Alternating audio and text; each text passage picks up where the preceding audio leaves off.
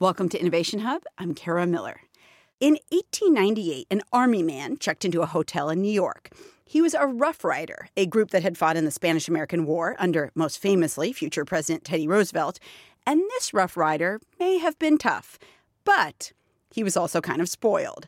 So much so that he couldn't be bothered to press an electric button in his room it really does reflect kind of this tension we have between buttons of wanting to make the world easy, wanting to make our technological experiences really effortless, but also that sometimes they don't even seem easy enough.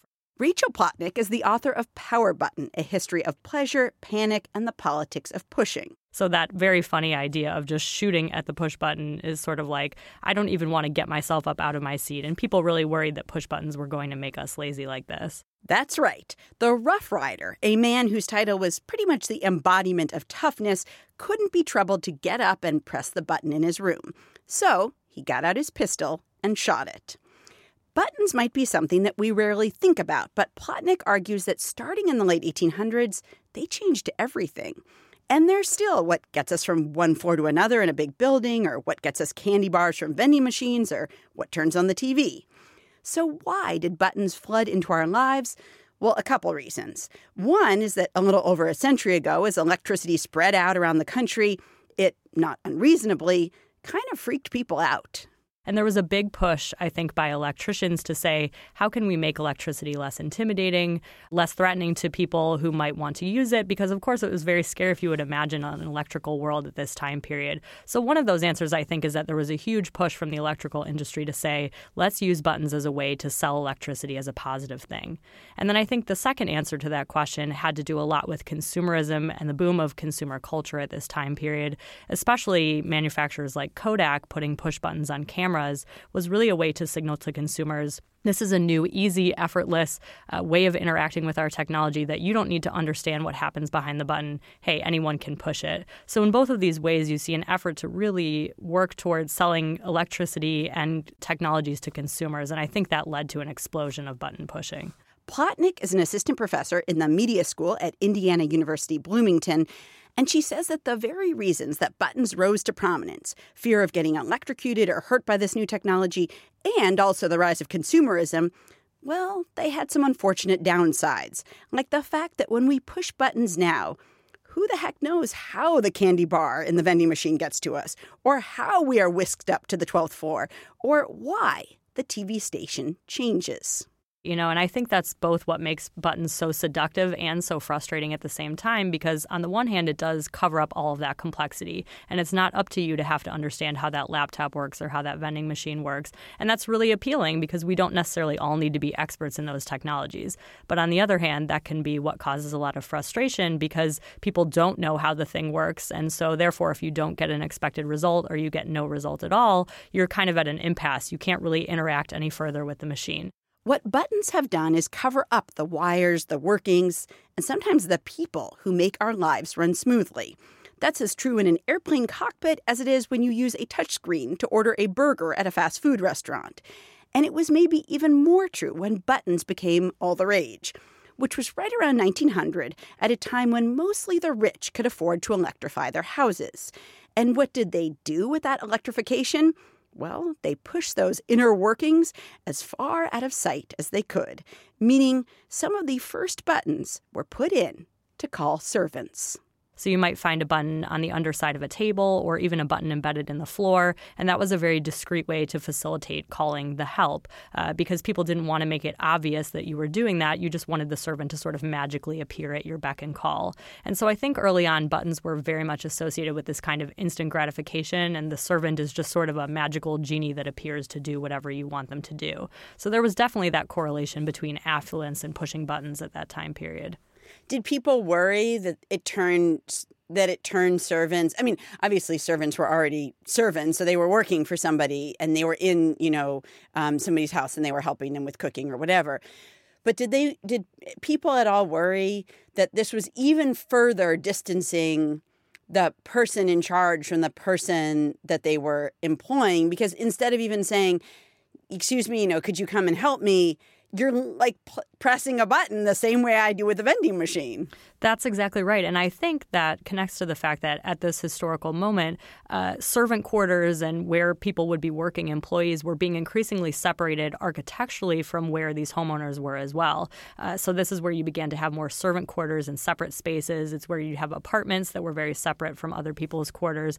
And I think one of the aims of the push button really was to say, hey, I don't even need to be physically in the same space as you, the help. Uh, and so that really was kind of a strategic technology of distance. I think one of the interesting stories in the book that I talk about is a housewife who says, Oh, I can just press a button to discharge the cook and she can leave and go home, and I never even have to see her or interact with her. So there was really this kind of problematic power dynamic, I think, about uh, strategically separating oneself from the help as well. It, seems like it would it makes also a job of helping people an even more difficult job because you just don't get you, you're missing all that kind of human interaction that might make something a little bit more bearable or a sense that like the person thanks you at the end of the day they don't even thank you. The button gets pressed and you're done. Yeah and i think that's why there was so much ire around what people called button pushers at this time period. You know the same thing applied to push button managers who were sitting behind their desk and pushing buttons to make their employees come at their beck and call. Everyone said that it seemed really inhumane an inhumane form of communication because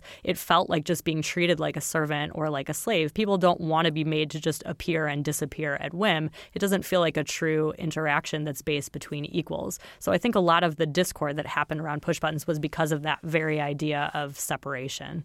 And no, it's true. And when you say that, in some ways, things haven't changed that much. I mean, people with a push of a button order, like on their phones, order pizza, and I mean, they a person will appear in some period of time with the pizza. So in some ways you know, as much as we might want to think we've gotten really far from where we were 100 years ago, there's still a lot of that.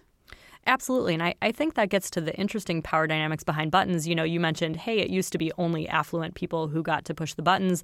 But in some ways, I think we still have that kind of stratification where a person of privilege who can afford to order something or get something delivered to their house gets to push the button. And then we have all these manual laborers who are the people who have to do the delivering of that thing. So I think that stratification hasn't gone away. You know, this sort of class system of digital laborers, people who push the buttons, and then those people who are pushed into action. You're listening to Innovation Hub. I'm talking with Rachel Plotnick. She's an assistant professor in the media school at Indiana University Bloomington, and she's the author of Power Button A History of Pleasure, Panic, and the Politics of Pushing. In the middle, you know, we talked about how um, the wealthy had servants, um, you know, in the late 1800s and the early 1900s, and increasingly they they really communicated with those people via button. If you fast forward like 50 years to the 1950s or 1960s, there were a whole bunch of new servants in people's houses, especially that were used by women, but these were electronic servants and they were kind of sold to women dishwashers and microwaves and washing machines and blenders. Like the idea that you could do things and you could get all the help that you needed and and it would be so easy. It would be like at the push of a button. You can make your family's life much brighter. You will find your work much lighter. It's as easy as can be to live better electrically. How to do it. You know, I wonder how much that changed women's lives and how much sort of buttons played into that notion that, like, you know, housework could be easier.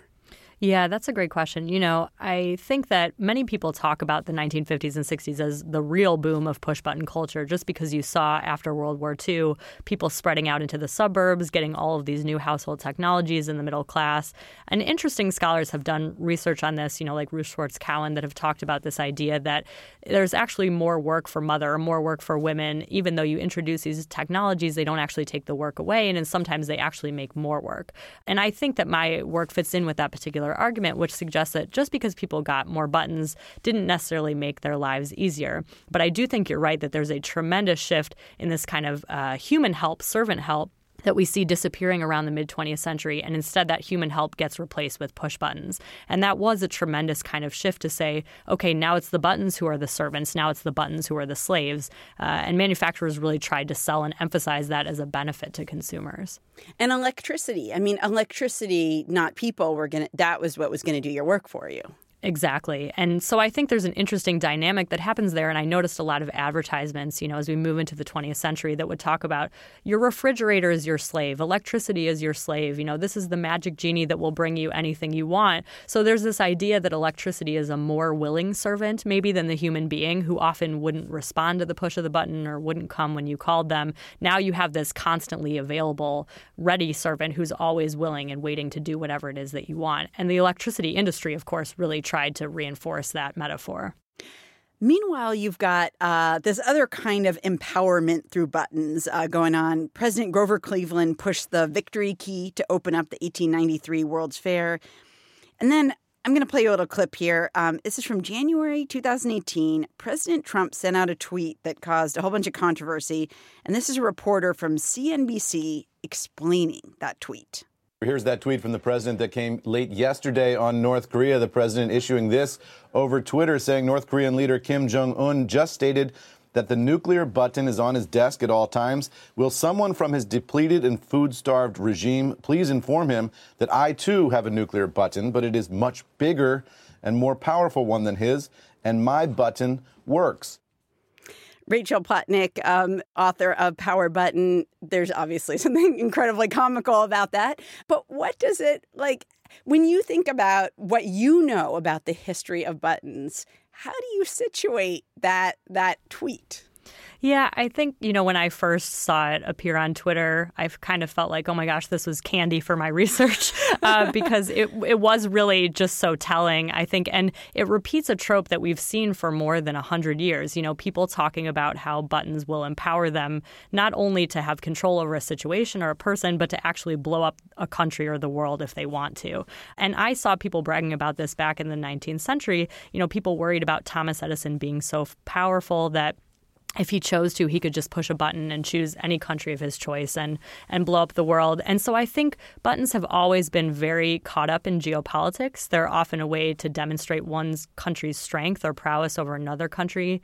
And in the past, they often were also associated with male virility and strength and thinking about harnessing electricity to do whatever someone might want to do. And presidents have done this for a really long time. So I think his tweet actually fits into a much broader kind of historical narrative about men, especially trying to use push buttons in a position of uh, political power.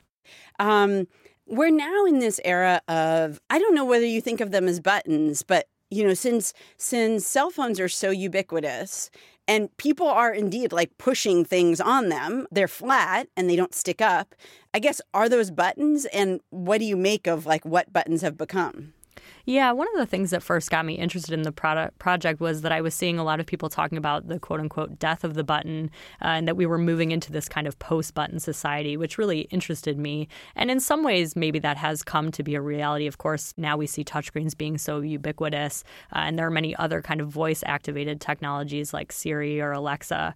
But on the other hand, we're so used to buttons and they're so entrenched in so many contexts. And even when you try to take buttons away from gamers on their controllers or any of these other technologies, you see that people still fundamentally want to push a button. And in many cases, that really is the most effective and usable way to carry out that action. Uh, if you think about driving and touchscreens in cars, that's a perfect example. You know, a touchscreen isn't always the best way to do something because when you're driving, you don't want to have to look at a screen. You yes. want to just be able to right. feel around for the button. So it's important, I think, to think about usability and what kind of interface works best for the context rather than just saying, hey, let's throw out all the buttons or let's make everything voice activated. Yeah, I remember uh, doing a, an event a few years ago where somebody who was blind was saying that, you know, years ago he had uh, bought a stove and it had essentially buttons or dials, different things on it that he could touch. And now the buttons have begun totally flat. For somebody who cannot see, they don't know what the temperature is. They cannot, they do not know where the buttons are. And like you realize the shape, the nature of a button changing it can change somebody's life. It can change all sorts of things. That's absolutely right. You know, when we think about accessibility and how we design buttons to be the most usable to the most number of people, or we think about disability, which a lot of people have contacted me about and asked me about buttons and disability, you know, I think it's such an important question because even when it's just a button, that doesn't mean it's always going to be usable to people. But especially when you start thinking about touchscreens, that often can overlook a large percentage of the population that might not be able to interact with that technology in a usable way. So, from doing a whole book about buttons, which is pretty specific, and I don't know if you ever, like, before you started this project, I don't know if you saw that coming.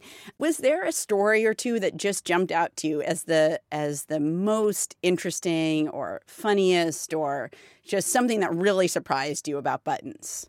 Yeah, there were so many great little details that I came along, and people even still send me, you know, comics and memes and all kinds of great stories about buttons. So I think it really is just such a rich subject for inquiry. But one of the stories I think that stuck out to me the most was, which many people may know, is E.M. Forster's The Machine Stops.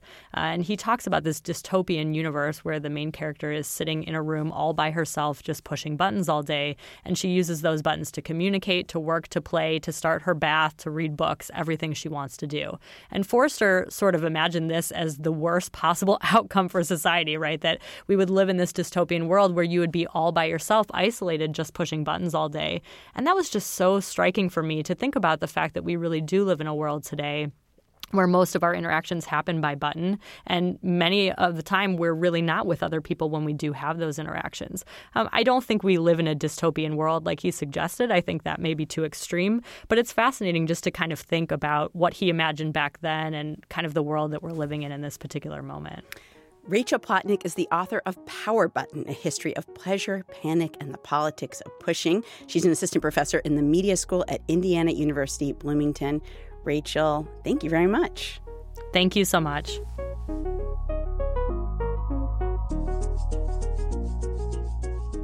And one more thing. If you've noticed that the latest iPhones don't even have a home button on them, we've got more about the decline of the push button on our website. That's innovationhub.org.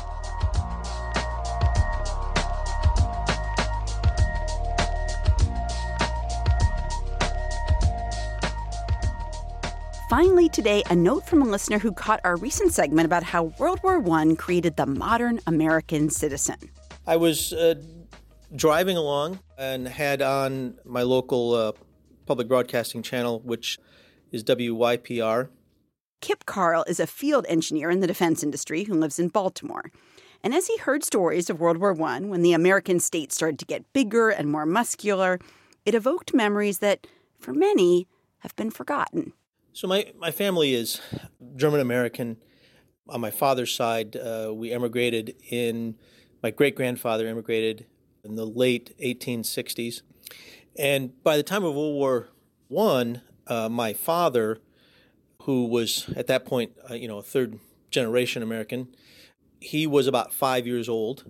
During World War I, German Americans were heavily discriminated against. Some were interned, ironically, inside Ellis Island. German language classes were taken out of many schools. And uh, his grandfather, who was the one that had immigrated from Germany, used to pay him uh, a nickel to go down and stand in front of their house, and they lived in Detroit, and to stand there for several minutes and just to stand there and yell, to hell with the Kaiser, to hell with the Kaiser. And he would do this every so often because they wanted to make sure that, you know, with a last name like Carl and also obviously my great grandfather, having emigrated from Germany, would have spoken with a German accent. That you know they were very clear to everybody in their neighborhood, you know, where they stood on the war. German Americans, like many immigrant groups before and after, tried to show their support for Uncle Sam. Just at the moment when Uncle Sam was starting to loom larger and starting to shape Americans' views of themselves. If you want to reach out to us about anything you've heard here, email us innovationhub at wgbh.org.